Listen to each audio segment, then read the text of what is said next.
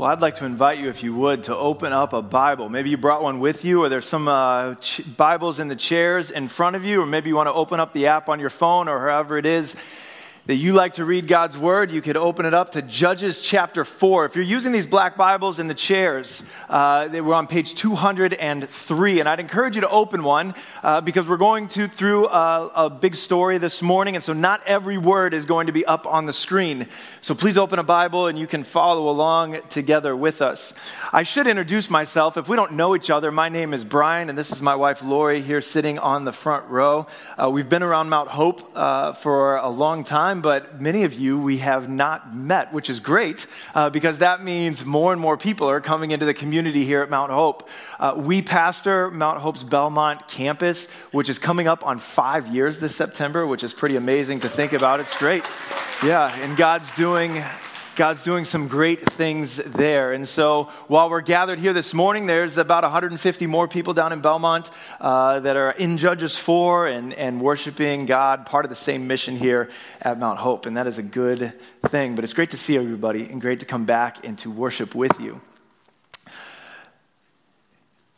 This year, this year is an Olympic year. I don't know if you thought much about that, but this summer the Olympic Games will be in Tokyo. And let me just ask you a question. How many of you, how many of you get excited about the Olympics? How many of you are, the Olympics are, are your thing? All right? A few, a few people, largely surprisingly an anti-Olympics crowd, it seems like, in the room, but that's all right.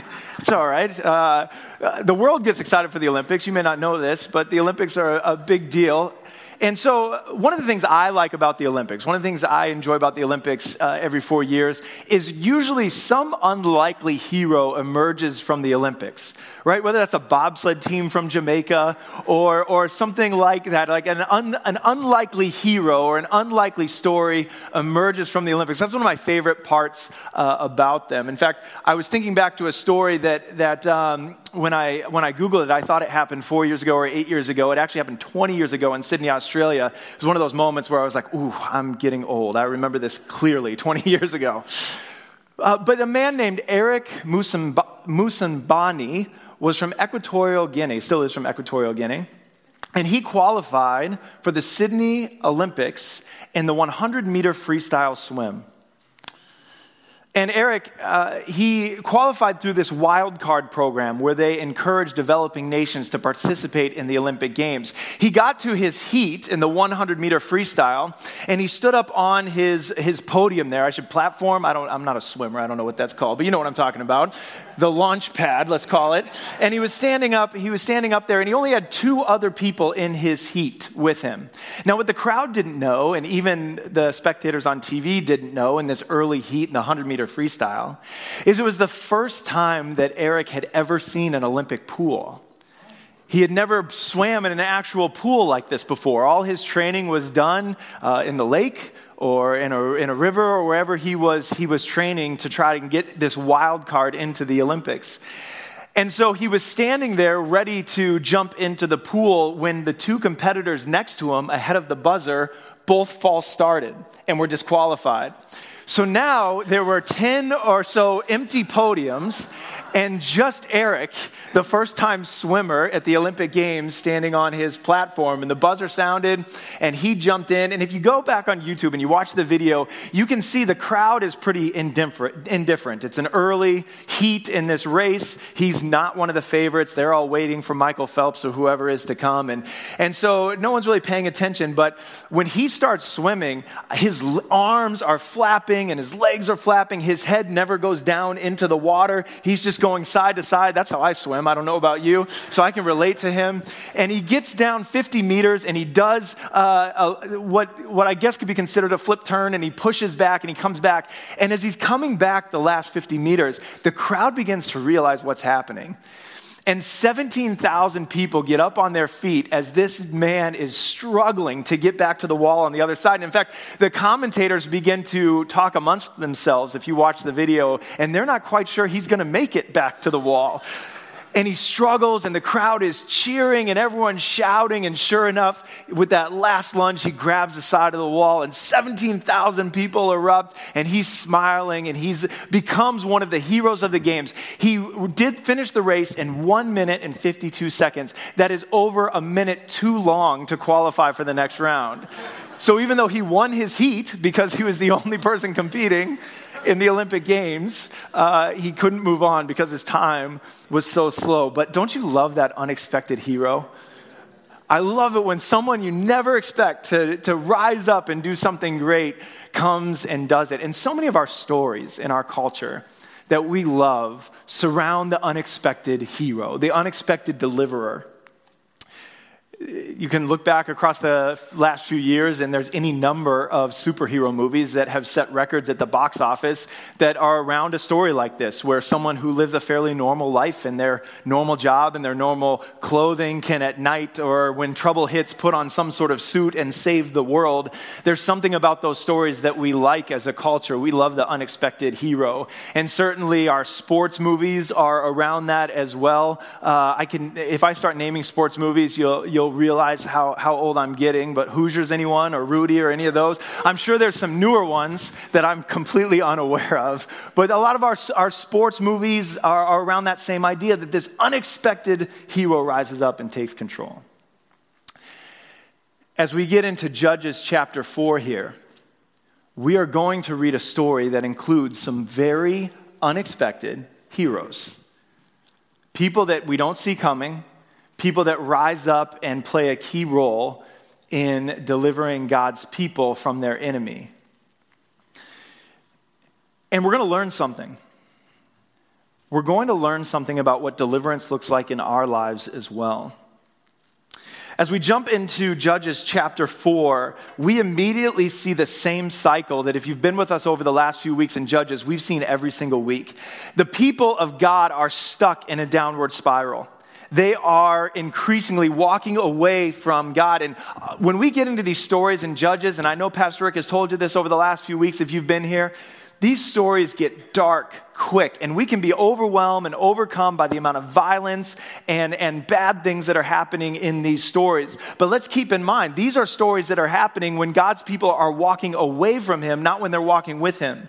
So, God, in His mercy and His grace, is working within the current context to accomplish His purposes, even while the world and even while His people are going the other way. And every once in a while, you have these moments where the people cry out and God steps in, but the way in which it happens can be a little bit unsettling to us in our current context. But let's not forget what the, what the context of the text is. And this is what the cycle looks like over and over again in this book, and we'll continue on in the next couple of weeks.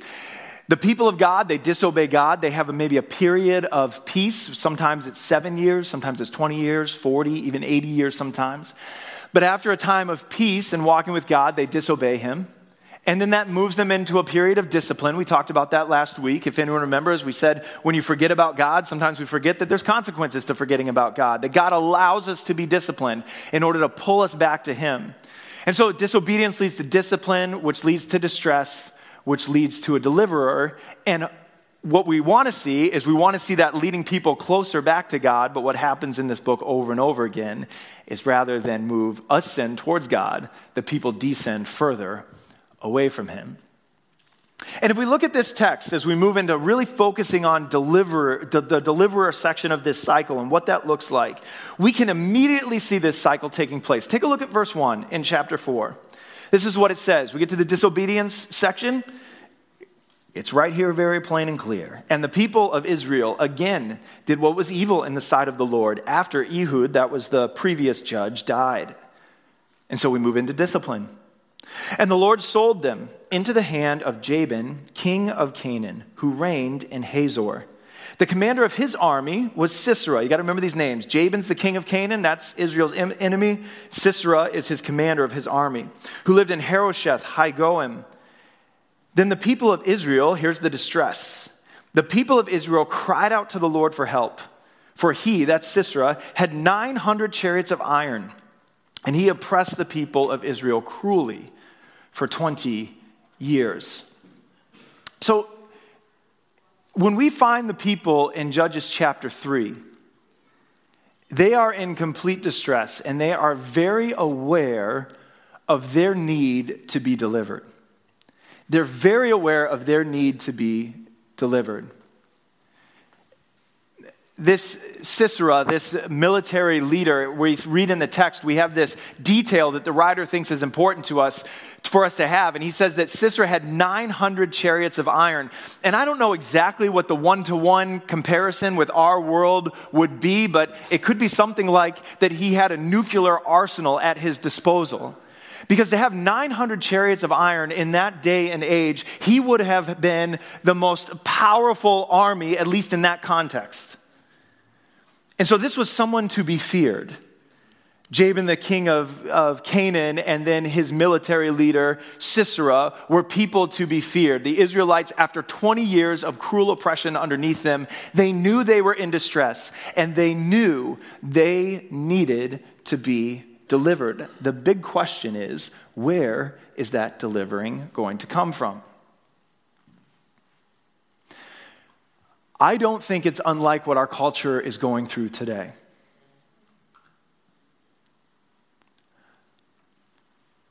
Whether we are conscious of it or not, the way that we live in our culture says that we have a very clear awareness that we need to be delivered from something.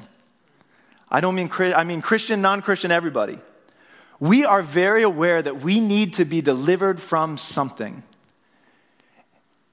And it happens on an individual level, it happens on a corporate level, and I think in some ways it happens on an eternal level. But we are very aware we need to be delivered from something. When we look on an individual level and in our culture, at the struggles that people are having with marriage and the struggles that people are having just in as individuals finding purpose and meaning in life. A rising suicide rate a rising rate of anxiety and depression and loneliness. We are more aware perhaps than we've been in a long time that there is a need for individuals to be delivered and we don't have to go that far to turn on the daytime talk shows or to, to turn on uh, or to open up the books or to open up the newspaper. And we will find article after article and program after program promising to help people find some sort of deliverance from the individual struggles that are going on in their hearts and in their minds. We know we have a need to be delivered. And corporately, too. Perhaps we're, we're more aware of ever before the things that affect all of us or different groups of people in our world that we need to be delivered from. And so the conversations around climate change, the conversations around groups that are oppressed, the conversations around inequalities that exist in our world, even the conversations that are going to exist over the next few months around an election, all happen with this thought and this mindset that corporately there are things we need to be delivered from. Here's the question Who are we going to trust for the delivering?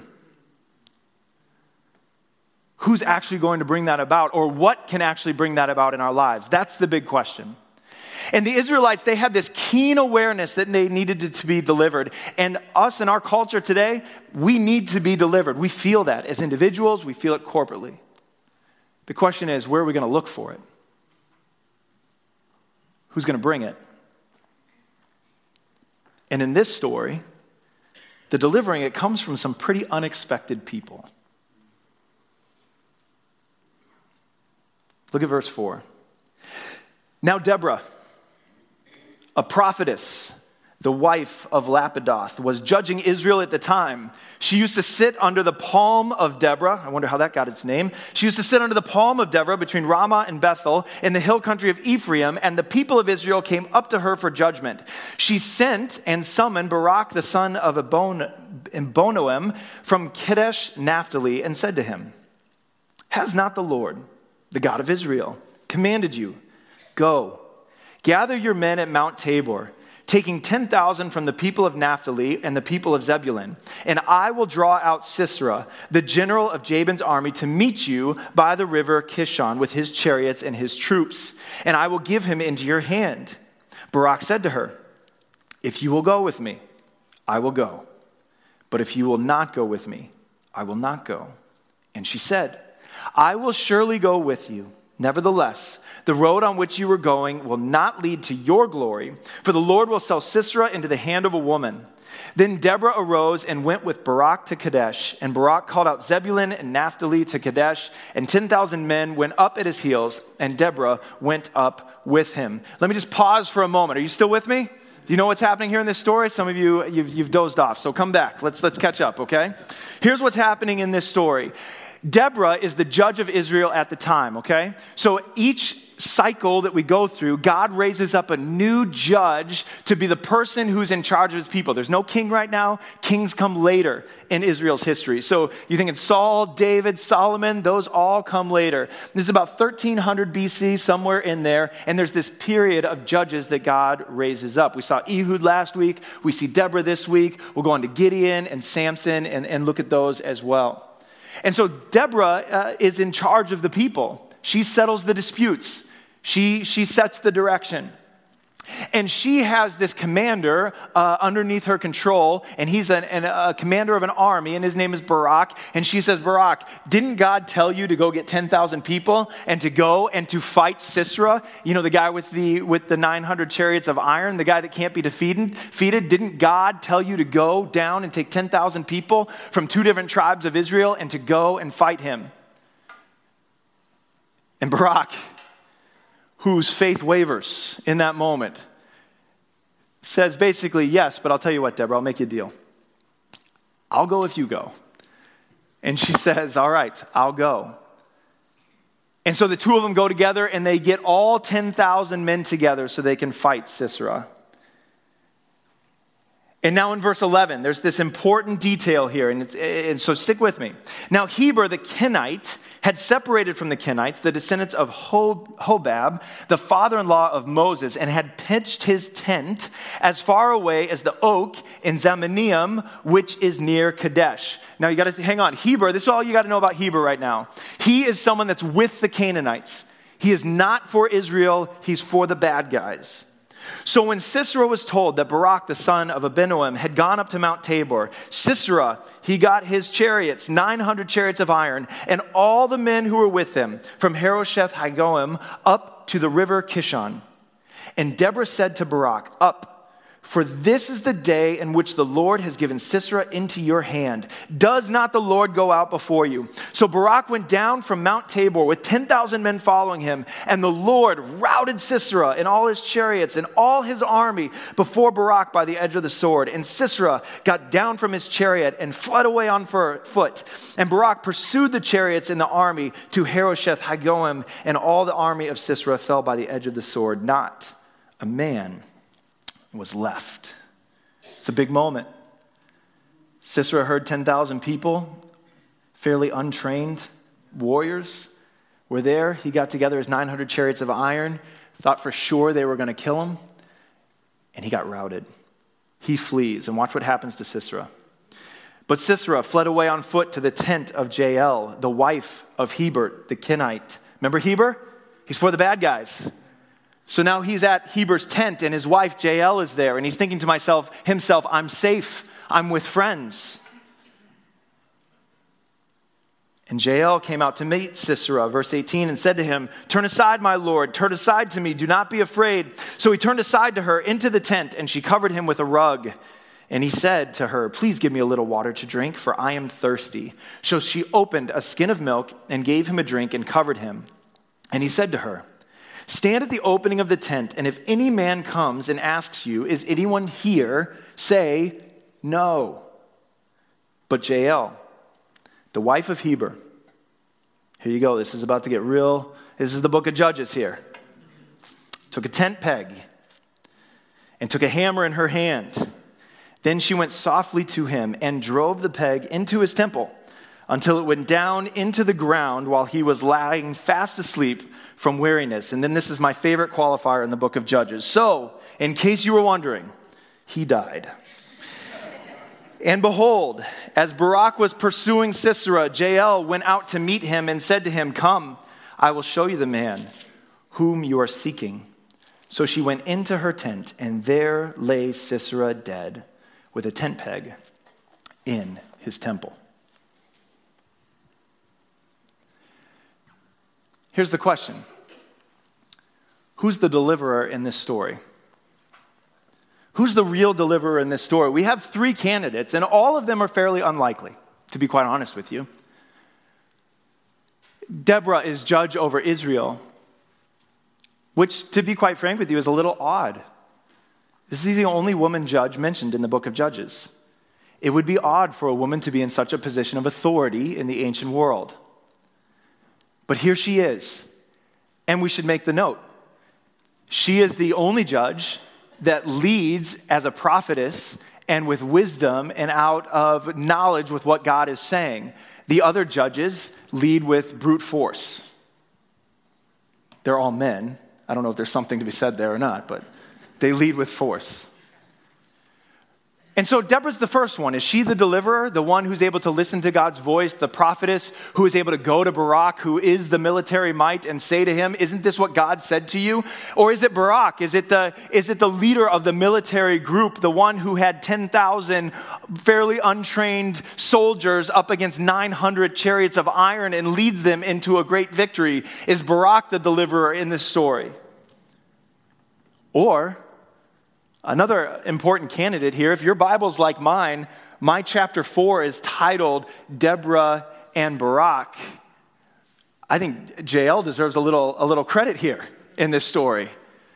She's the wife of someone who is for the Canaanites, and when Sisera, the military leader of the group that she is supposedly for, comes into her tent, she's actually the one who carries out full justice on him.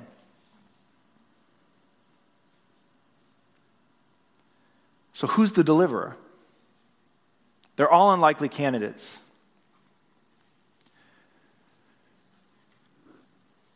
In our world, we are asking ourselves the same question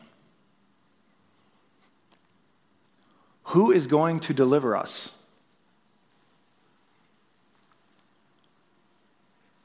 From the broken relationships in our culture, rising anxiety, rising depression, rising loneliness. We feel it. And our whole culture feels it. This isn't a, a, a Christian, non Christian thing. The whole culture feels it. Who is going to deliver us as individuals? And who is going to deliver us corporately from the things that are happening in our world?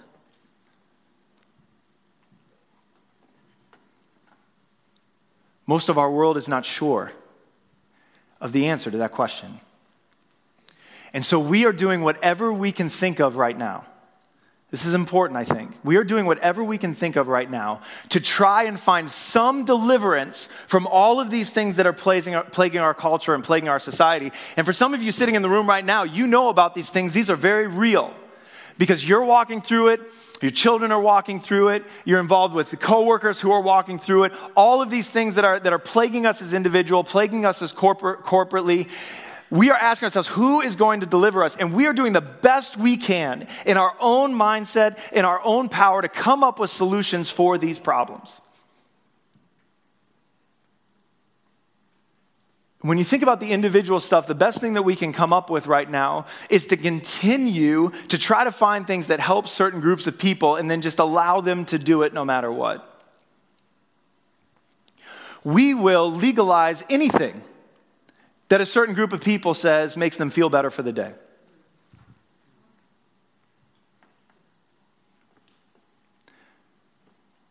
I think that's a problem in our culture. And it's only going to continue to go further. We are going to look for deliverance in certain things. We're going to allow people to do them. We're going to find out they don't work. I'll get real specific, and, and if you want to talk to me about it later, we can talk. Uh, marijuana is going to work no better than alcohol in getting rid of these feelings long term.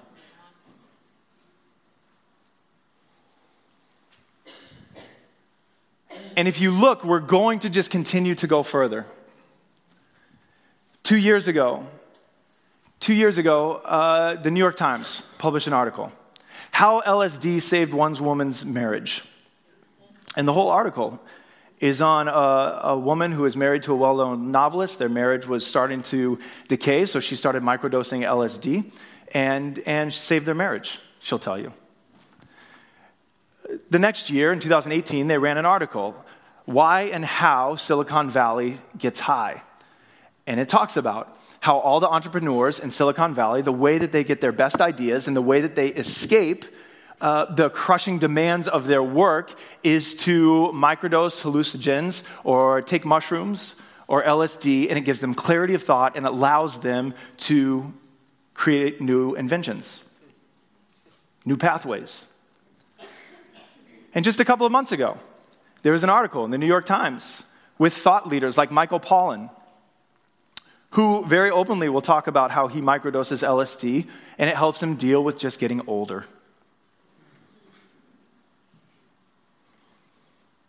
So we're already working on legalizing the next thing that's going to try to make us feel better. And all I'm asking you to do this morning is not for us to get into a giant argument over what should be legal and what shouldn't. I just want you to ask yourself the question.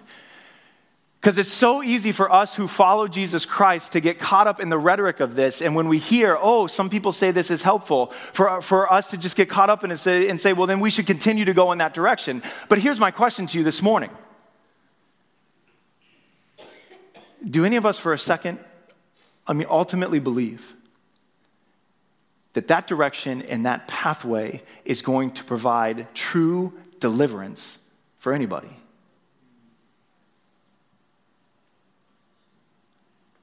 And corporately,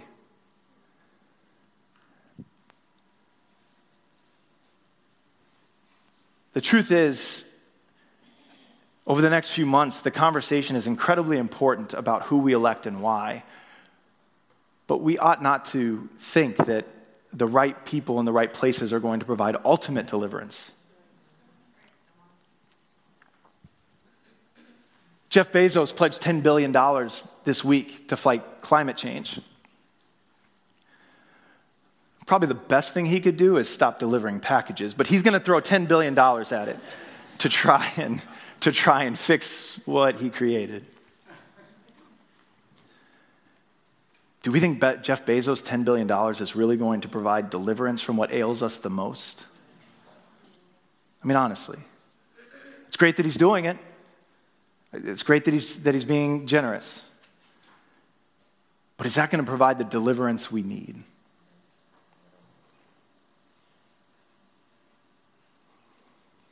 It's an important thing to think about. The truth is, Deborah, Barak, and Jael are not the deliverers in this story. They're unexpected leaders. They do unexpected things, but they are not, they are not the deliverers in this story. The deliverer in this story is found right in verse 23. After all of this happens, and Barak comes into the tent and he sees Sisera dead there, the text says this So on that day, God subdued Jabin, the king of Canaan, before the people of Israel. So on that day, God subdued Jabin, the king of Canaan, before the people of Israel. And here's what, here's what this, the writer of the text wants you to know and wants me to know. Here's what God wants you to know. That God uses some pretty unexpected people to bring about some deliverance in this story. But ultimately, the deliverance that is needed by his people comes from him and from him alone. It comes from nowhere else.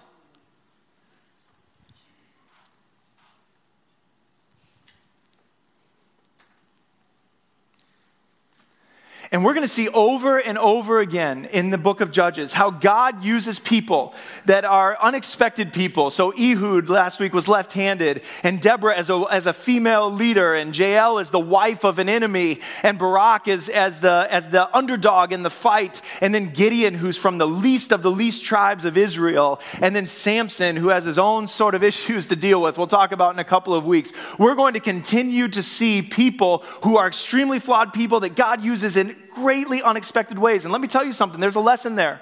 There's a lesson there. You may be flawed, and you may think you've gone far away from God, and you may think that you have disqualified yourself for service in God's kingdom. That is not true because of God's mercy and grace on your life. But ultimately, in every single case, God is going to be the deliverer because you and I have a problem. You and I have a problem that goes far deeper than our anxiety or our loneliness or anything else that we are experiencing. It goes far deeper than our relationship problems. It goes far deeper than the things that are happening in and around this world. You and I, at the very core of our being, that brokenness, all of those things is symptoms of the sin problem that you and I have. And what we need, if we are going to experience true deliverance, are not things that are just going to help us deal with the symptoms of everything that we're hap- what is happening. We don't need more things that are going to take away all the symptoms of the, of the real problem. What we need is true deliverance from what affects us the most. And it's going to come from an unexpected place. We would expect the answer to come from the smartest minds on this earth. We would expect the ultimate answer to come from our ability to create and our ability to, to pursue new avenues of development. That's where we expect it to come from. But I can tell you that true deliverance comes from a very unexpected place. It comes through a man born in a manger in a town no one cared about, who is described as having nothing special about his appearance or his demeanor that anyone should revere him who lived a perfect life on this earth, died on the cross for your sin and my sin, rose from the grave so that you and I might have complete deliverance from that which ails us the most. And while our world is running around trying to figure out what the next great solution is to deliver us from our problems, Jesus Christ is the one who ultimately delivers us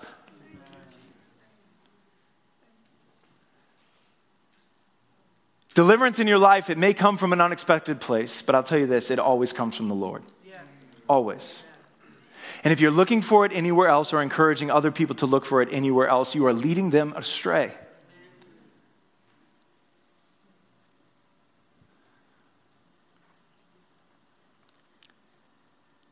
So here's my question for you What do you need delivering from this morning? Listen, for some of you, you walk in the room and you are, you are in the middle of it. For some of you, it's something that's happening that's physical. For some of you, it's a relationship issue. Your life with your children is not good. Your life with your parents is not good. Your life with your spouse is not going well. For some of you, you are dealing with this crippling anxiety and loneliness.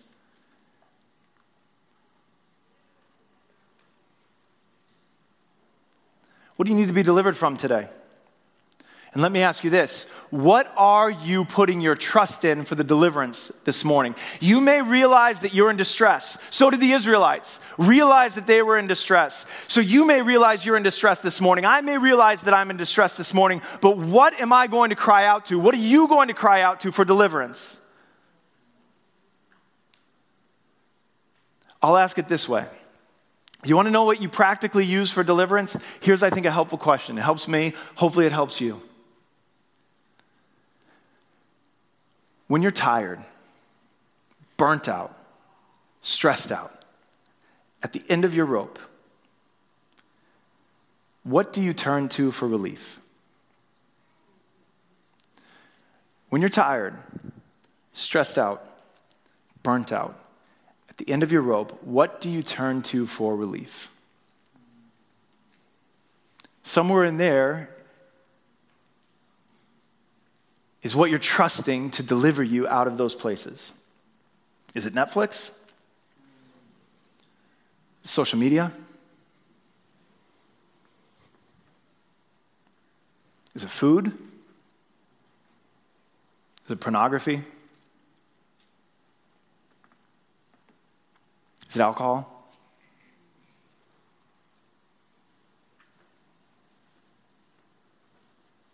Do you smoke something? What is it? That's what you're trusting for deliverance. That's what I'm trusting for deliverance. But all it does is mask the symptoms. If you turn to chapter 5 of this book, you're going to read a poetic account of the same story we just read. And do you know what the poem says over and over again? Deborah acted faithfully, but God did this. And Barak acted, acted courageously, but God did this. And Jael acted boldly, but God did this. And so, as we trust all of these things that just mask the symptoms of a much greater problem, it is what we need to do is to turn in our distress and cry out to God and ask Him to do the same thing for us that he has done for his people for thousands of years to bring true deliverance in the midst of distress. I'm going to invite our worship team forward as we close this morning. And I'd invite you, uh, would you just would you just be willing to stand with me? And I'm going to ask you to bow your head and close your eyes and just think about this for a moment.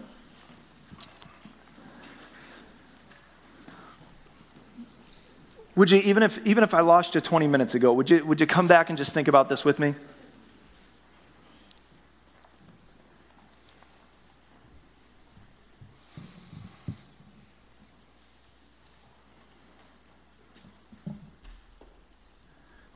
This world is not an easy place. The effect of sin and us running away from God has had a devastating impact the same way it did for the Israelites 3,000 years ago. They ran away from God and they suffered the consequence. We have run away from God, all of us have sinned and run away from God, and we have suffered the effects. And the only one who can deliver us is God Himself.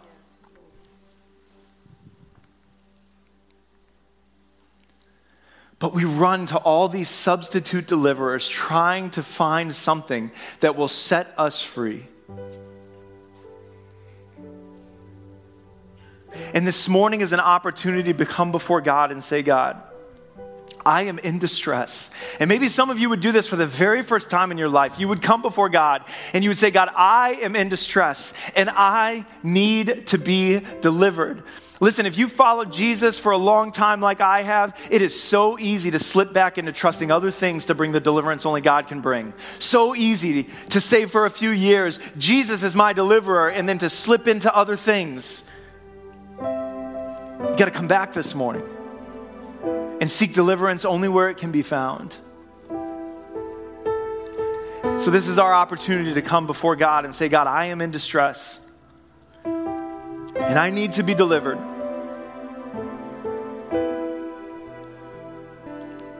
And I have looked all these other places. To be quite honest with you, between all these things that we use when we're stressed and tired, between Netflix, social media, food, pornography, alcohol, I bet I've hit the whole room. all of us turn to those things to try to get some relief. But all they do is take away some symptoms without treating the disease. You need to be delivered, and God can do it. So, in these moments, you and I have an opportunity to come. And I'm not going to ask you to raise your hand. I'm not going to ask you to say anything. I'm just going to invite you this morning to come and to kneel before the Lord and to say once more, God, I am in distress in this area of my life, and I need you to do the work that only you can do. So, God, would you come and deliver me? And you might use an unexpected place that I don't see coming. The Jaels in your life, the Baraks in your life, the Deborahs in your life, God may use them. But at the end of the day, it's going to be God who does the work. So, as we sing this final song, come. Spend time in God's presence, kneel before Him and cry out to Him. This is our opportunity to ask Him to bring the deliverance only He can bring.